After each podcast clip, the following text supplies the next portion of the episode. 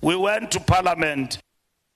In defense of our president we went to parliament and opened an ad hoc committee and said uh, a swimming pool is a fire pool. People have lost their careers because of that thing. Yaye constitutional court. Yathi sivota in 2 2 weeks time. Wabuya umhweng muhweng ngejudgment enjani wabetha upresident wethu wathi he's not fit for office. Samnyamezela. And loo nto ayichuwanga ndim ukuthi is not fit for office yayibhalwe phansi.